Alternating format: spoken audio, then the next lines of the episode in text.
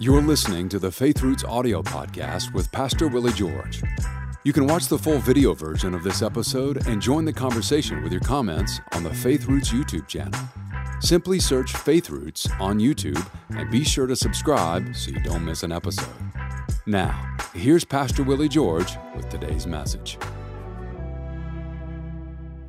Hello, I'm Willie George. I want to welcome you to this edition of the Faith Roots podcast, and we're talking about the armor of God. So let's go ahead and jump right in. Ephesians chapter 6 is where you find this, and verse 17 is where we are today. And take the helmet of salvation. That's a really long text, isn't it? Uh, the Roman soldier's helmet was an effective barrier against enemy weapons. Uh, it was made out of bronze and uh, it meant that um, this helmet could withstand a blow, a blow from a club. It could withstand uh, the blow of a battle axe, a sword, an arrow. Uh, so this helmet was incredibly effective. Without it, it would have been very difficult to be a soldier to go into close quarters combat, even in, in, in long range combat where arrows and spears were being hurled. That, that helmet was of a great, great help. It was so heavy that it strengthened the soldier's neck. Now, uh, we don't see this today. I, I, I, our, our, football coaches don't do this. Uh, they do to some extent, but it was a big, big thing because of how we tackled when I played football. We tackled a lot with our head, and we were taught to tackle that way. And, uh, uh you know, over the years, uh, football players have gotten so much bigger, so much faster, so much stronger that the that smart football coaches have had to to lead guys away from tackling with your head. Trust me, it it, it can lead to a concussion. But uh, the point that I want to make is that uh, we used to put on helmets that were weighted. Actually, we have a 25 pound weight that was bolted to the top of the helmet and we would roll that during the it was part of our regular weight workout. And what we wanted to do and this is so typical of football players of my era you would see us holding up our necks like this and we wanted to have that big huge neck. And it's not so fun later on when you're not playing football anymore and you need to buy shirts i can tell you that. But uh, anyway that helmet I, I can tell you just knowing what i know about weighty helmets that these roman soldiers had larger necks than uh, ordinary men. And it would have been from wearing that um, uh, heavy, heavy helmet.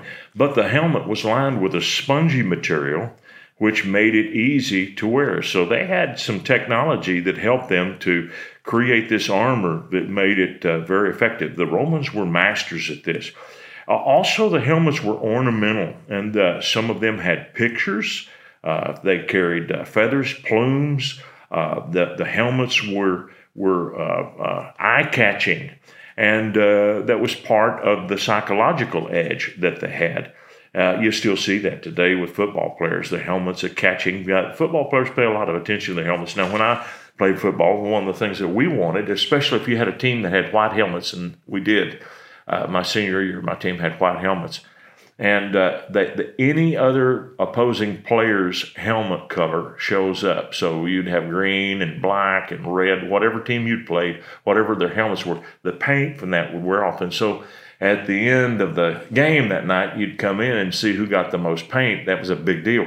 And and so uh, I can just say that this is a, a guy thing that that that these helmets were of, of huge significance to them. It's a big thing to wear that helmet. And uh, I, I, remember when I was a kid, I'd go see a war movie, and I talked my mom into taking us to an army surplus store, and we we we bought helmets for fifty cents. We could get a helmet liner, and now we had official World War II uh, helmet liners, and boy, that was that was so much fun. Uh, we played cops and robbers. We'd spray paint them white and make them into uh, police helmets. So uh, the helmet is a big deal, and it was a big deal with the soldiers salvation, the helmet of salvation, is, is multifaceted. It is not merely the forgiveness of sins. And unfortunately, that's how a lot of people see this. They see salvation as mainly being forgiveness of sins. Um, uh, Scofield said it's the all inclusive word of the gospel. Salvation is sozo and uh, it, it is translated uh, in a number of different ways. Let me read these these ways to you. Forgiveness. It means eternal life. It means adoption into God's family. It means that you're born again and receive a new nature. It, rem, uh, it uh, means that you have healing and soundness. Uh, there are a number of times that the word salvation or heal, uh, save is also translated heal. Uh, it means that you're brought into the covenant of Abraham, and so you're part of that covenant family. It means that we are seated with Christ in heavenly places.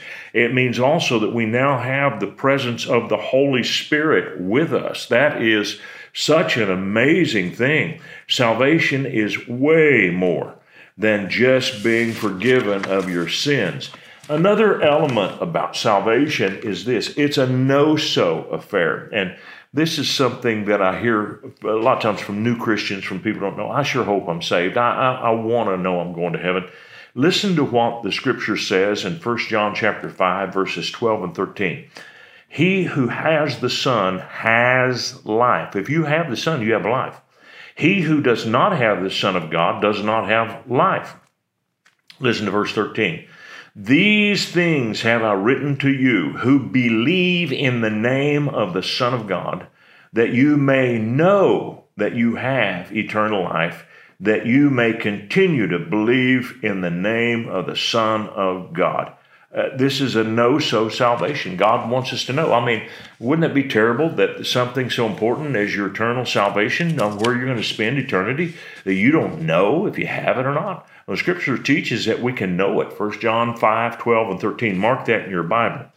Now, salvation is both a finished work, but it's also an ongoing process. Now, here's what I mean by that there are parts of you that were completely recreated, and that would be your spirit. But your mind is not recreated.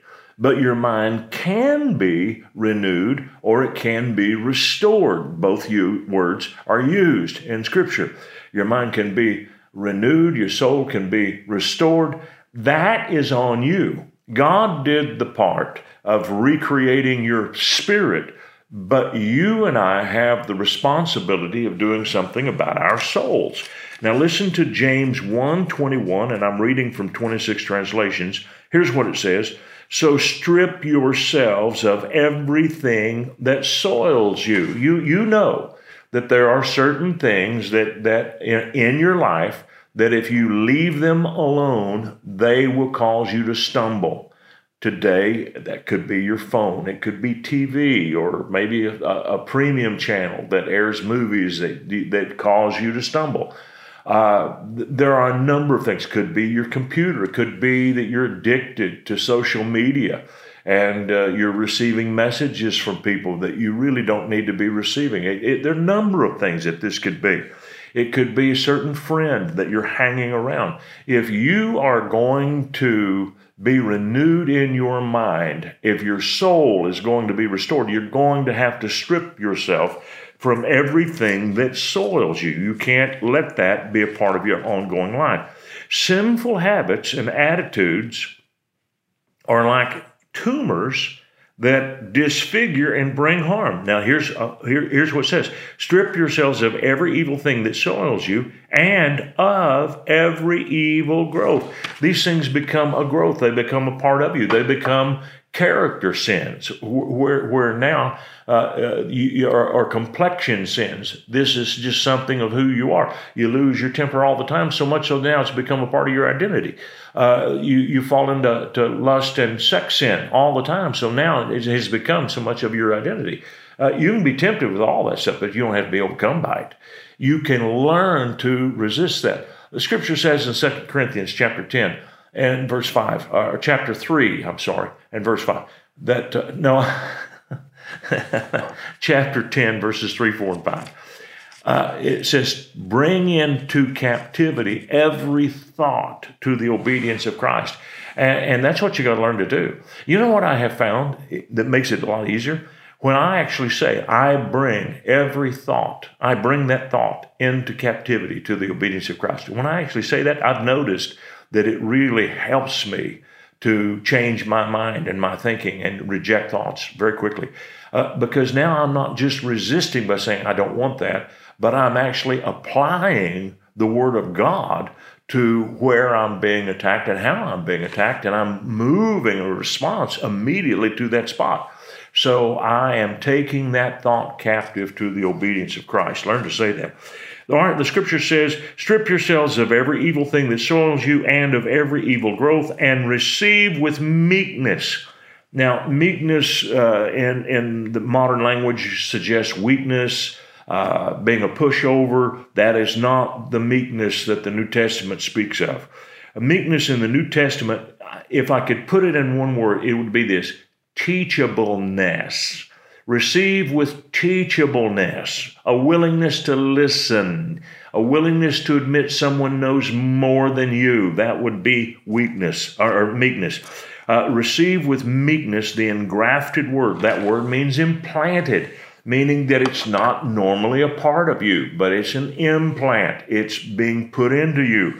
Uh, so you are receiving with meekness, teachableness, the implanted word that has the power to save your soul. And so this is the ongoing process that we are going through right here. So this is how we change ourselves. We take the helmet of salvation and we are constantly filling our minds with what the scripture says we have, who it says we are, what it says we can do. We are reprogramming ourselves. And when we are dealing with negative thoughts, we are taking them captive to the obedience of Christ. It's all the time I have for today, but we're not done. We will pick this up again tomorrow. See you then. We hope this message has been a blessing to you.